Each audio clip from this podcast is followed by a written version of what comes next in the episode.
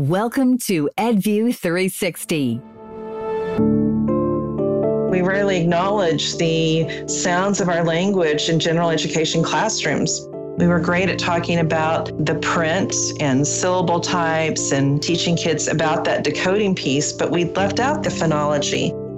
Setting up sound walls has to do with the 44 speech sounds of the language, not just the 26 letters of the alphabet teaching them about the 44 speech sounds of the language, it's like teaching the multiplication tables. We know we have this area in our brain. We want to build those neural networks. The more rapidly we can build those networks, the more rapidly students can begin reading independently.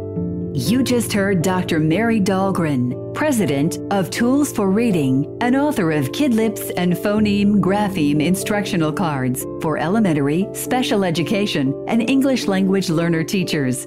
Dr. Dahlgren is a national LETRS trainer and our guest today on EdView 360. Here's your host, Pam Austin. This is Pam Austin. Welcome back to the EdView 360 podcast series. We are so excited to have you back with us. I'm conducting today's podcast from my native New Orleans, channeling the heart of Voyager Sopris Learning in Dallas, Texas. Today, we are honored to have with us Dr. Mary Dahlgren, president of Tools for Reading, author of Kids Lips, National LETRS Training, and Sound Wall expert. Welcome, Dr. Dahlgren. Thank you for joining us today. We're so pleased to have you with us. You have quite a distinguished career in education. Tell us a little bit about how you started. Hi, Pam. Thank you so much for inviting me to join you for this podcast. And um, yes, I, I started my career in education about 37 years ago first as a sixth grade teacher working in a small rural district in Oklahoma. And I was so shocked my first year of teaching that I had sixth grade students who truly could not decode words. And uh, the reality was, I didn't know how to teach them. So I began searching for answers and I went through a training that was an Orton Gillingham based training uh, out of the Scottish Rite Hospital in Dallas. And then I studied a lot of Louisa's work, which was just really kind of providential because I read that Louisa had classes at Greenwood Institute in Putney, Vermont. And in 1998, I went to Putney, Vermont and studied with her at the Greenwood Institutes. And um, that's when I first began to truly understand, in spite of the fact that I'd had Orton Gillingham training, but there was this deeper layer to language and understanding the phonology of language, which is what really took me into um, my study of sound walls, and of course, becoming a LETRS trainer, which that happened 16 years ago. So it's it's been a it's been quite a journey from the beginning with sixth grade students who didn't know how to read to actually getting to the point where now I'm teaching teachers how to teach kids to read, and it's so gratifying because they I I never want a teacher to feel the way I felt that first year. Well, you've talked about that deep layer of, of language, right? And, and that oral language. That kind of probably leads into our next question. How do you become focused on sound walls? And for educators, who may not know what a sound wall is, please give us a quick definition. Okay, so a sound wall is it's about the, the phonology of our language, and a sound wall is built around the 44 speech sounds of the English language. And a sound wall is set up around those speech sounds, our consonant sounds, and our vowel sounds. So those are things that t- educators frequently have not considered. They certainly haven't uh, been taught taught that information in um, undergraduate trainings. And as I said, even in my Orton Gillingham training years ago, we didn't speak, we didn't talk in depth about this layer of phonology. We were great at talking about the print and syllable types and and teaching kids about that decoding piece but we'd left we'd left out the the phonology. And that's where sound walls really play a role. It's not just about the print it's about the sound comes first. We're we're learning more and more about children move from speech to print. They learn to speak first, and then they begin to read. So it's that continuum of uh, the layers, the language that we're getting at when we're teaching, when we're learning about sound walls, uh, setting up sound walls. It has to do with the 44 speech sounds of the language, not just the 26 letters of the alphabet. So, fellow educators may be more familiar with a word wall. What are the main differences between a sound wall and a word wall? So, in a, with the sound wall, we have again the 44 speech sounds. And with a word wall we use 26 letters. And a word wall is typically organized in alphabetical order uh, starting a through z. So that's that's a limitation when we know that there's 44 speech sounds. If i only have 26 letters i'm not truly representing the sounds. So when we talk about a sound wall we start obviously we have to talk about consonants and vowels, but I'm going to say the consonants, when I'm thinking about the consonants in our language, we have to think about the place of articulation. And when I talk about the place of articulation, I'm asking my students to think about what's happening with your lips when you make a sound, what's happening with your teeth and your lips, and uh, possibly what's happening with your tongue. Is your tongue between your teeth or is your tongue behind your teeth when you're making a sound? Is your tongue drawn back to the roof of your, lifting up to the roof of your mouth or lifting in the back of your mouth? So those are the things we call the place of articulation. So when I say a sound like the sound uh, that's that's represented by the letter T, and I might find I can find that on a on a word wall. But how about the word the? We have Ugh. Now that's a sound that's not represented on a word wall. So that's and that's a word that we know all children are taught to read by sight as we consider it a sight word but it's a word that you have to learn how to decode how to read but it's very difficult for kids if they're thinking, my gosh, my teacher keeps putting that word the that I'm supposed to know every time I see T H E, I'm supposed to say the, but it's posted on this letter T, and I know T says the sound. So you can imagine that's confusing if I'm thinking about a six year old perspective of reading versus an adult perspective of reading. So we've really, we've organized word walls about what makes sense to us as adults, but and also with our limited understanding of um, alphabetical order A through Z versus a deeper understanding of the phonology of our language, the 44 speech sounds. So we place a sound wall, we build that with from the front of the mouth to the back of the mouth. And that's that's a completely different perspective for a teacher. So a teacher really needs to know about the 44 speech sounds of the language. What are they? And it's not it's not just for the speech pathologist to know. The speech pathologist in the buildings, they're a gold mine. So make sure I always say, say to teachers, make sure to know your speech pathologist well because they can support you as you're trying to put up a sound wall. But just shifting from alphabetical order to putting up a sound wall that starts with the sounds in the front of your mouth, the p and the b sound, the mm sound that's made with your lips together. And I move to the middle of my mouth, the t and the d sound. And then finally, the back of my throat, the k and the g sound. So that's just it's it's a completely different perspective for teachers to think about, oh my gosh, you want me to put these sounds up that are in an order that I'm not clear about because I've never had an explanation of the language. But I get A through Z order because that's how typically we were all taught when we were in school. And now we're making the shift. And this is based on what we know about the science of reading. We're making the shift because we're understanding kids, again, approach uh, the reading from speech to print. They know the sounds, and the more clear, the clearer we are about the sounds of our language, the easier it is to then attach the print. Educators are probably thinking, hey, this sounds like a very good idea.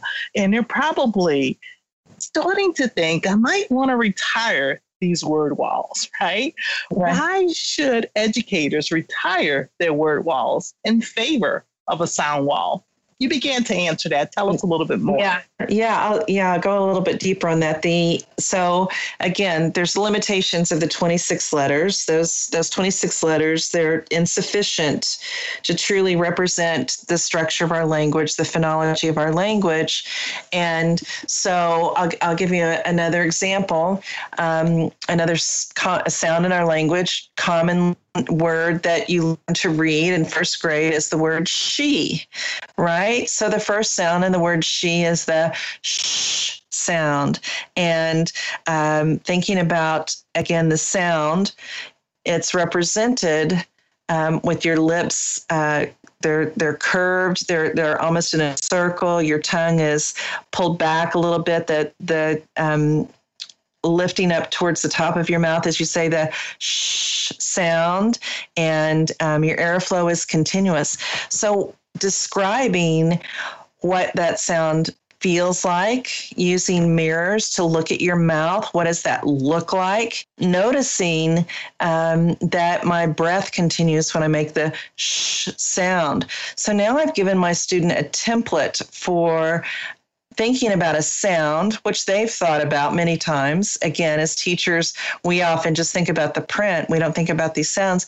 But now I have, as a child, I'm thinking, yeah, I, I recognize that shh, but I'm um, what is what does that mean for spelling? Well, then I start to explain to them. So this sh sound is spelled with these letters, and they're called a digraph, sh, and that's what I attach to my sound wall. So I have this.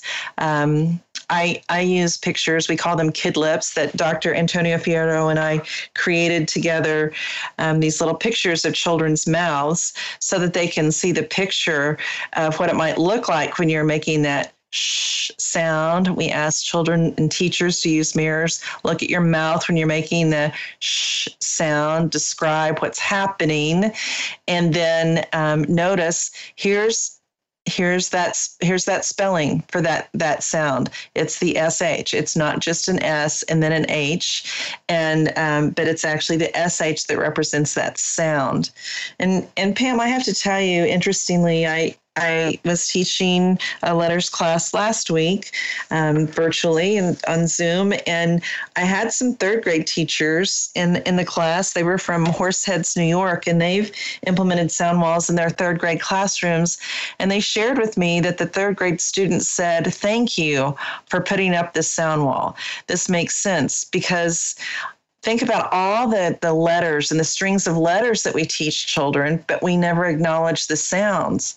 But if kids mm-hmm. think about sound first and then they're they're trying to figure out what's the print to match that sound, but I don't know how to spell. Once we've created the template by putting up a sound wall, now I understand I do have these 44 sounds and now I can make sense of what are my cho- what's my choice for spelling the sh sound sh and at the beginning of a word especially but I oftentimes once I start teaching um, especially by third grade I might notice that ti in the middle of a word like like nation that ti says that sh sound too. So that would be something I'd want my students to notice and to draw attention to that that spelling pattern as we're um, making more and more sense of the language. So it's it is really setting up a template to map from speech to print. You know, and it helps students grow grow smarter about the language, right?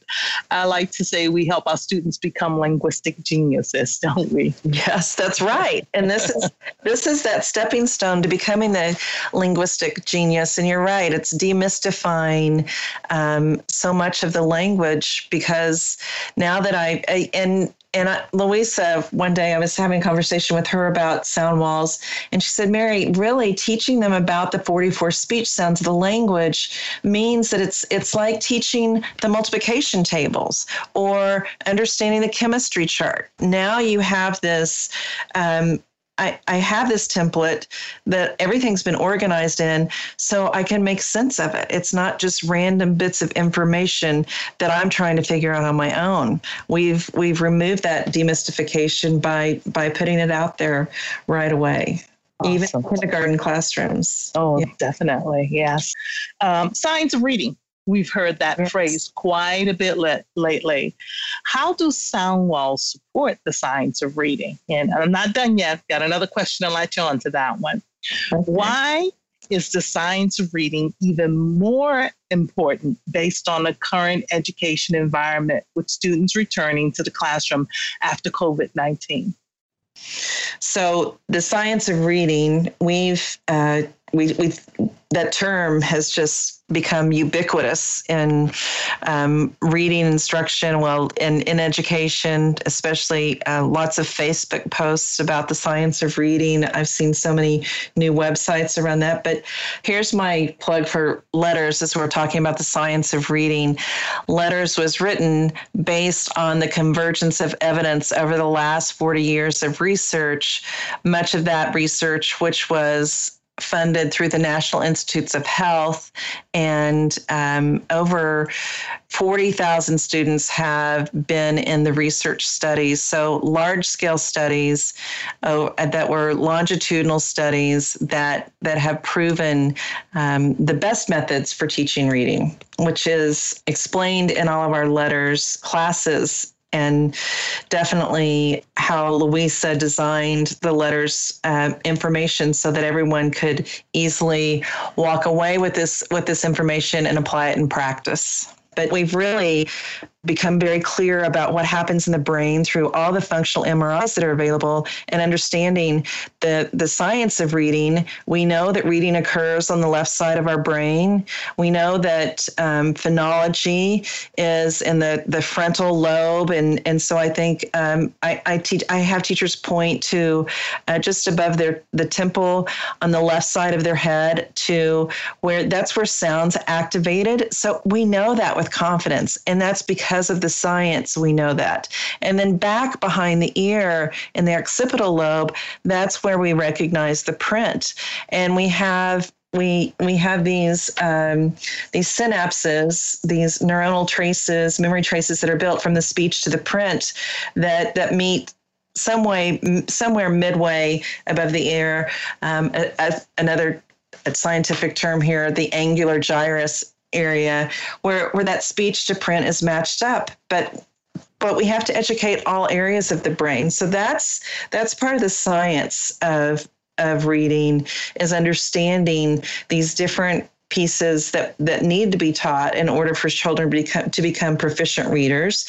And we you know, again, I'm going to say we rarely acknowledge the sounds of our language in general education classrooms. We focus, we tend to focus slowly on the print, but we know we have this area in our, in our brain and, and especially the left side of the brain where reading occurs and that that phonological processor needs to be stimulated it must be activated and we have lots of um, we have lots of good phonemic awareness programs that teachers are using pretty um, successfully in their classrooms now. I'm, I'm hearing that all over but the idea that um, you know there's one thing it's one thing to do exercises like say map change the mm to oh what do we have? Lap and and that's exercising that phonological processor. But let's talk about the mm sound. So that's back to sound walls. Let me create an awareness of those articulatory gestures. What's happening with my lips when i make that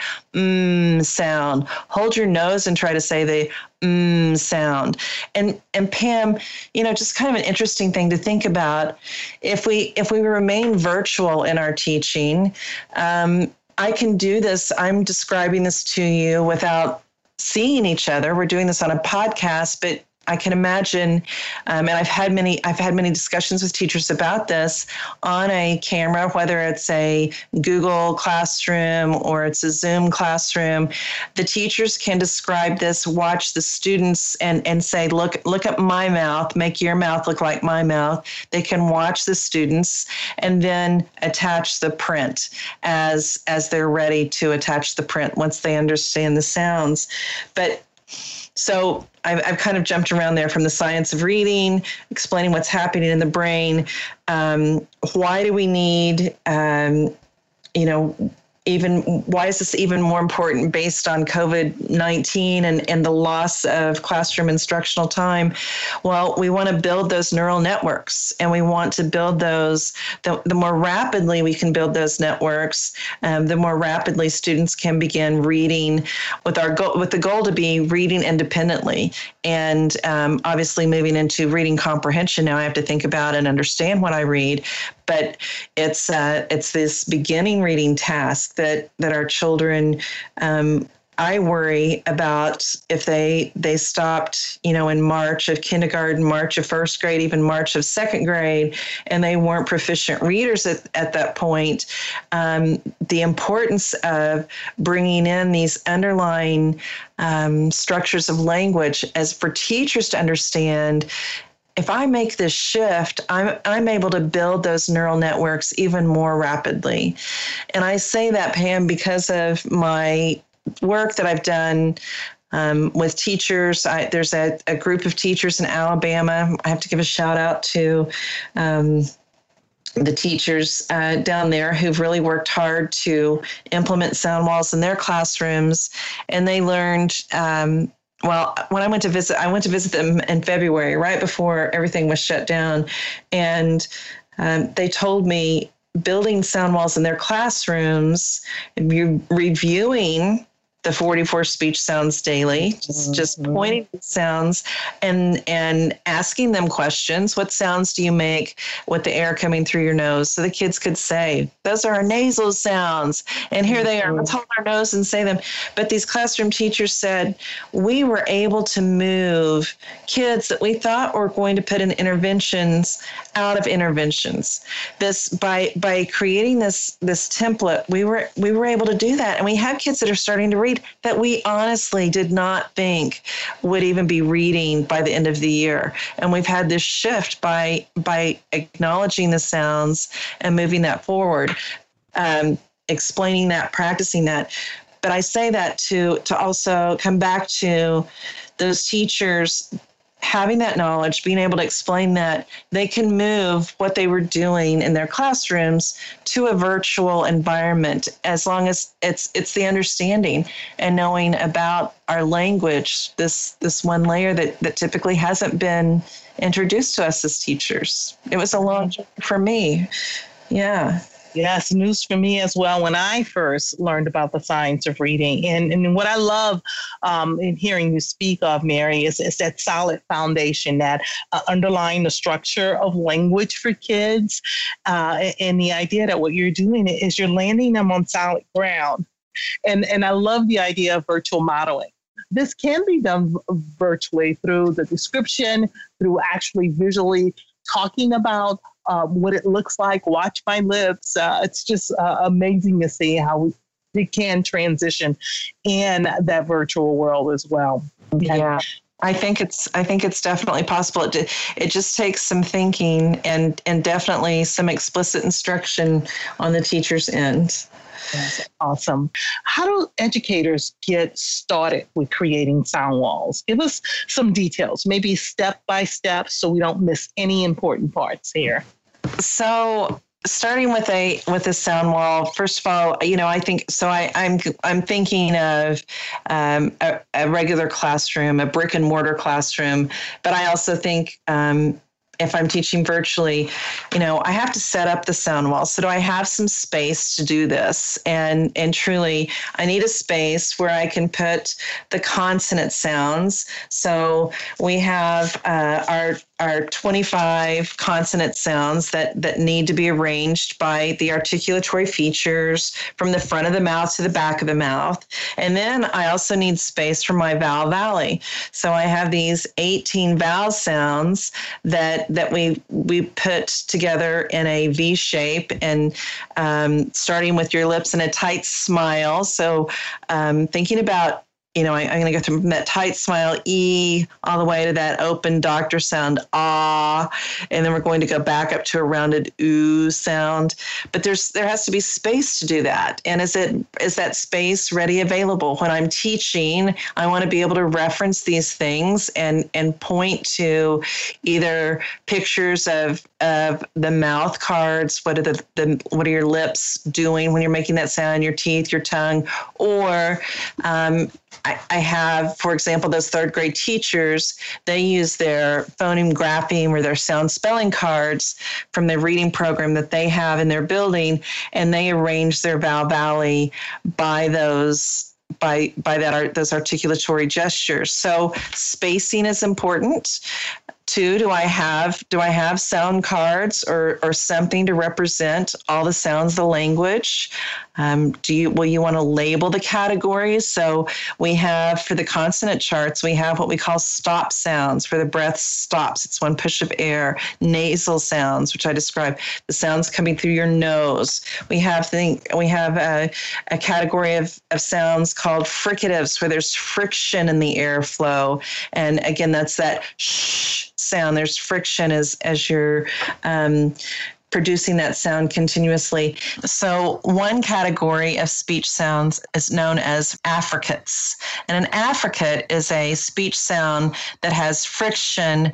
But it stops. It doesn't have a continuous airflow. So the pair of affricates are the ch sound as in chocolate and the j sound as in jump we have liquids and we have glides so those are those are all labels that that teachers need to learn about but and we can easily teach kids those labels because they make sense to them when I'm talking. I'm thinking about what am I doing when I'm making that sound with my airflow, so that um, that manner of articulation, how we're articulating those sounds, and then also once I start teaching the sounds, what print? What do I have to represent the print or the what we call the orthography of our language? Um, am I going to place uh, uh, all the print on the wall right away? Do I have keywords to match with my sounds? So if I if I need to unlock a sound, I haven't learned how to spell with with the sound like mm, I'll use a vowel sound that's that's not typically taught in kindergarten. How about the uh sound, as in book? Mm-hmm. So I might have the uh sound. My lips are very rounded. They're they're they're pursed pretty tightly together for the uh sound, and um, or we can say uh, but I have a picture of a book to remind my students that that's what sound that that that mouth card's representing, but I wouldn't put the OO spelling on a sound wall and, and, until probably first grade when I introduced that sound. So, do I have something to represent the sounds? Like the keywords, mouth cards. And then I have to think about what is my my reading program? When do we introduce the spellings that go with those sounds? So teachers teachers get confused by sounds and spellings but i i really want them to think about the sounds. I'm going to teach my students the sounds. Well they already know the sounds but i'm going to help them find those sounds, organize those sounds by setting up the consonants and the vowel charts. And then we're going to start adding the print. So now we're learning to to read with long A, the A sound. And now guess what? We're going to learn about cake and bake. And I've got those A consonant E's and I have words like grape and cape. So once I've learned A consonant E spells that long A sound, I know A and I can look at that A and notice oh yeah, a consonant e is one of my spelling sound, one of my spelling patterns. Oh, then we have AI and AY. Those are usually taught together in first grade. So I want to make sure my teachers have um, that print to represent those sounds. And how are they going to, and I, they have to think about in their core reading program, when am I going to begin introducing the print that goes with those sounds? Um, so having all those resources in place, thinking about when they're going to place, uh, put up the, the print to go with the sounds, and then the introduction of sounds is really important, introducing things um, pretty rapidly. I usually say in kindergarten and first grade, you introduce all the sounds, but then having daily review. So that's the the other thing is having an established routine, um, instructional routine for the sound wall, which which should be, you know, anywhere between five to ten minutes a day. So that's that's the other thing I think teachers get hung up on is thinking, oh, this is going to eat up so much of my time, but it's it's really really um, having a good routine to say we're going to review the consonant sounds and we're going to review the vowel sounds. And then I might ask my students questions such as, um, someone tell me what sound, what nasal sound is made with your tongue behind your teeth, the tip of your tongue behind your teeth. That's the n sound. Another example might be in my instructional routine, I have um, these two sounds. They're fricatives. One is the sound when my voice is turned off, that's s, as in sun. What happens when you make that sound but you turn your voice on? and hopefully my kids respond with zzz. It's the zzz sound as in zebra. So this and the zzz sound are made in the same place. But that's a those are daily review, daily routine questions that you want to ask. It's not just putting up a sound wall, but but now I've got to practice with it. Right, right. That ongoing cumulative practice. And again, that's going back to speech to print Exactly. Huh, that seems to be a theme here, Mary. Yeah, it is a theme. there's, there's, one other. So the other thing that you'll you'll notice um, that I I always tell teachers is this is an I do and a we do. Um, mm. and that's and that's one of the things I've had lots of people ask. You know, how do I? Can you send me pictures virtually? Um, I need to send them home with my students, and I it's it's not really a you do as much as the I do we do. It's a you do once you've learned that sound, and I can use that as a reference tool. Yeah. But I but it's it's it really requires the the teaching and the practice with the students. So I think that that's an important piece to keep in mind too. Right. Awesome. You've, you've given us a lot of information. Are there any other tips, something you may have forgotten? I doubt if you have, right? that educate, educators need to know to create an effective sound wall. Here's another tip that I, I haven't said. Um, don't be afraid to start. I I feel like teachers think, I don't, this doesn't make sense to me. I'm not sure about the 44 speech sounds. I see, I've seen pictures of sound walls. And yes, I will give you a resource of where people can go and look at, at sound walls. But don't be afraid to start. Jump in, learn along with your students because it is a little bit intimidating. It's not something that, um, that we've typically been taught or thought about. So um, don't be afraid because it's, it does become, it, it makes a lot of sense once you begin to, to work with sound walls. Awesome. So I know when you think about sound walls, that's a shift from um, word walls. And we talked about that in great detail here. Um, are there any other challenges or shifts when we think about reading pedagogy as a whole that an educator might have to face while creating a sound wall? What if they're the only one in the building doing the sound wall thing? What are some challenges in pedagogy? Yeah. Um, the shift, I think, is really moving towards that more explicit systematic instruction that we talk about in the science of reading. And um, that hasn't always been supported in education. And um, and by all of our administrators and buildings. So I think that that's uh, going to be that that might be a challenge that teachers think and uh, face and they'll really have to understand why they want to make this shift of explaining the layers of language and helping students to make sense of the language in a more in a more systematic and explicit way so I think that that's that's going to be one of the the it might be a shift. I'm seeing it happen more and more in all across the United States, but not everywhere.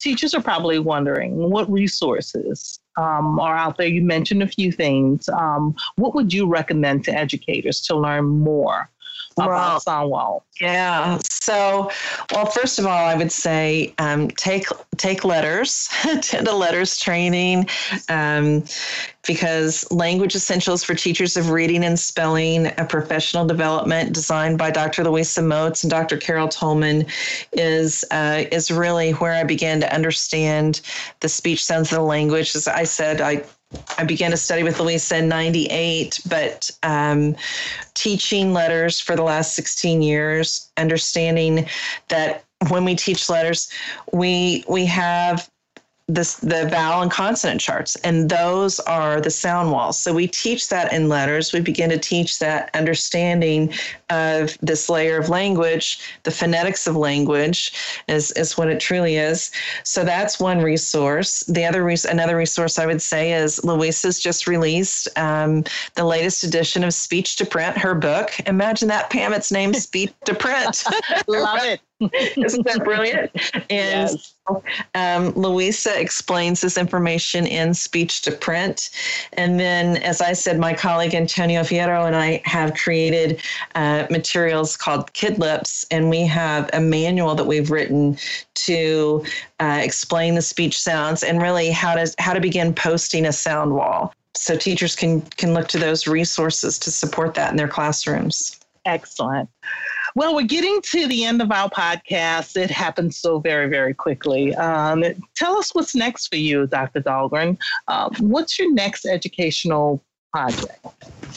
Well, right now I'm I'm actually working with uh, Dr. Fierro on creating some more diversified pictures for our Kidlips manual and our Kidlips picture card. That's been there's been a, huge request for that, so we're updating those things, and um, we're we're really updating more of an instructional manual, our instructional manual to include not just how to set up a sound wall, but what are some of the the daily routines. So I, I feel like that that's the need and uh, the request for for understanding how to do this is is great. And Pam, we're learning along with teachers too. We we're just you know a step ahead in, in explaining these things and and really understanding. Oh my goodness, it'd be so helpful to have some of these daily routines, um, fun questions written out, and different activities that they can do with their kids yeah. to to help them understand. You know, this is this is tier one instruction. This is not just for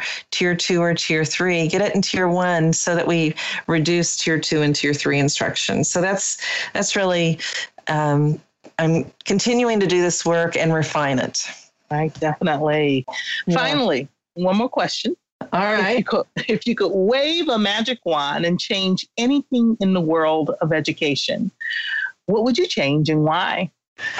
Oh, if I could change anything, I'd I'd wave the wand and I would uh, magically have all of our college professors uh, trained in in the phonology of language and all the structures of language, uh, so they could turn around and provide that to pre-service teachers. I'd also say that magic wand would include uh, districts understanding that quality professional development is an investment. It's not just a cost to consider uh, every year. And how do we manipulate our budget? Do we actually leave that in there? Because it's it's just you can't just learn this on your own. You need you need good quality professional development to learn this. I love your magic wand wish investment in future and current educators. I just love that idea. Uh, it's been a pleasure speaking with you. Please tell our listeners how they can learn more about you and how they can follow you on social media.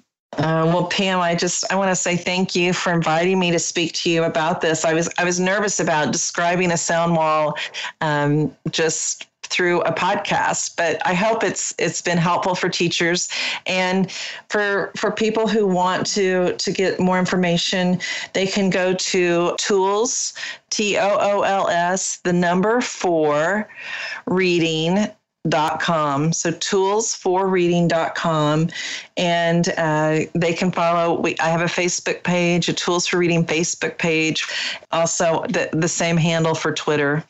So t-o-o-l-s the number for reading. So that's a, a, a, place that they can find lots of materials, pictures, and, and get ideas and see some videos. And our uh, the blog post that I I did for Voyager is also posted there on my webpage, so people can access and see that. That has some pictures in it, or I know on the the Voyager website. All right, thank you, Dr. Dahlgren.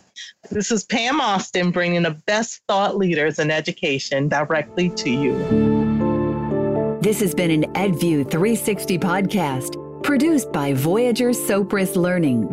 For additional thought provoking discussions, sign up for our blog, webinar, and podcast series at voyagersopris.com slash podcast.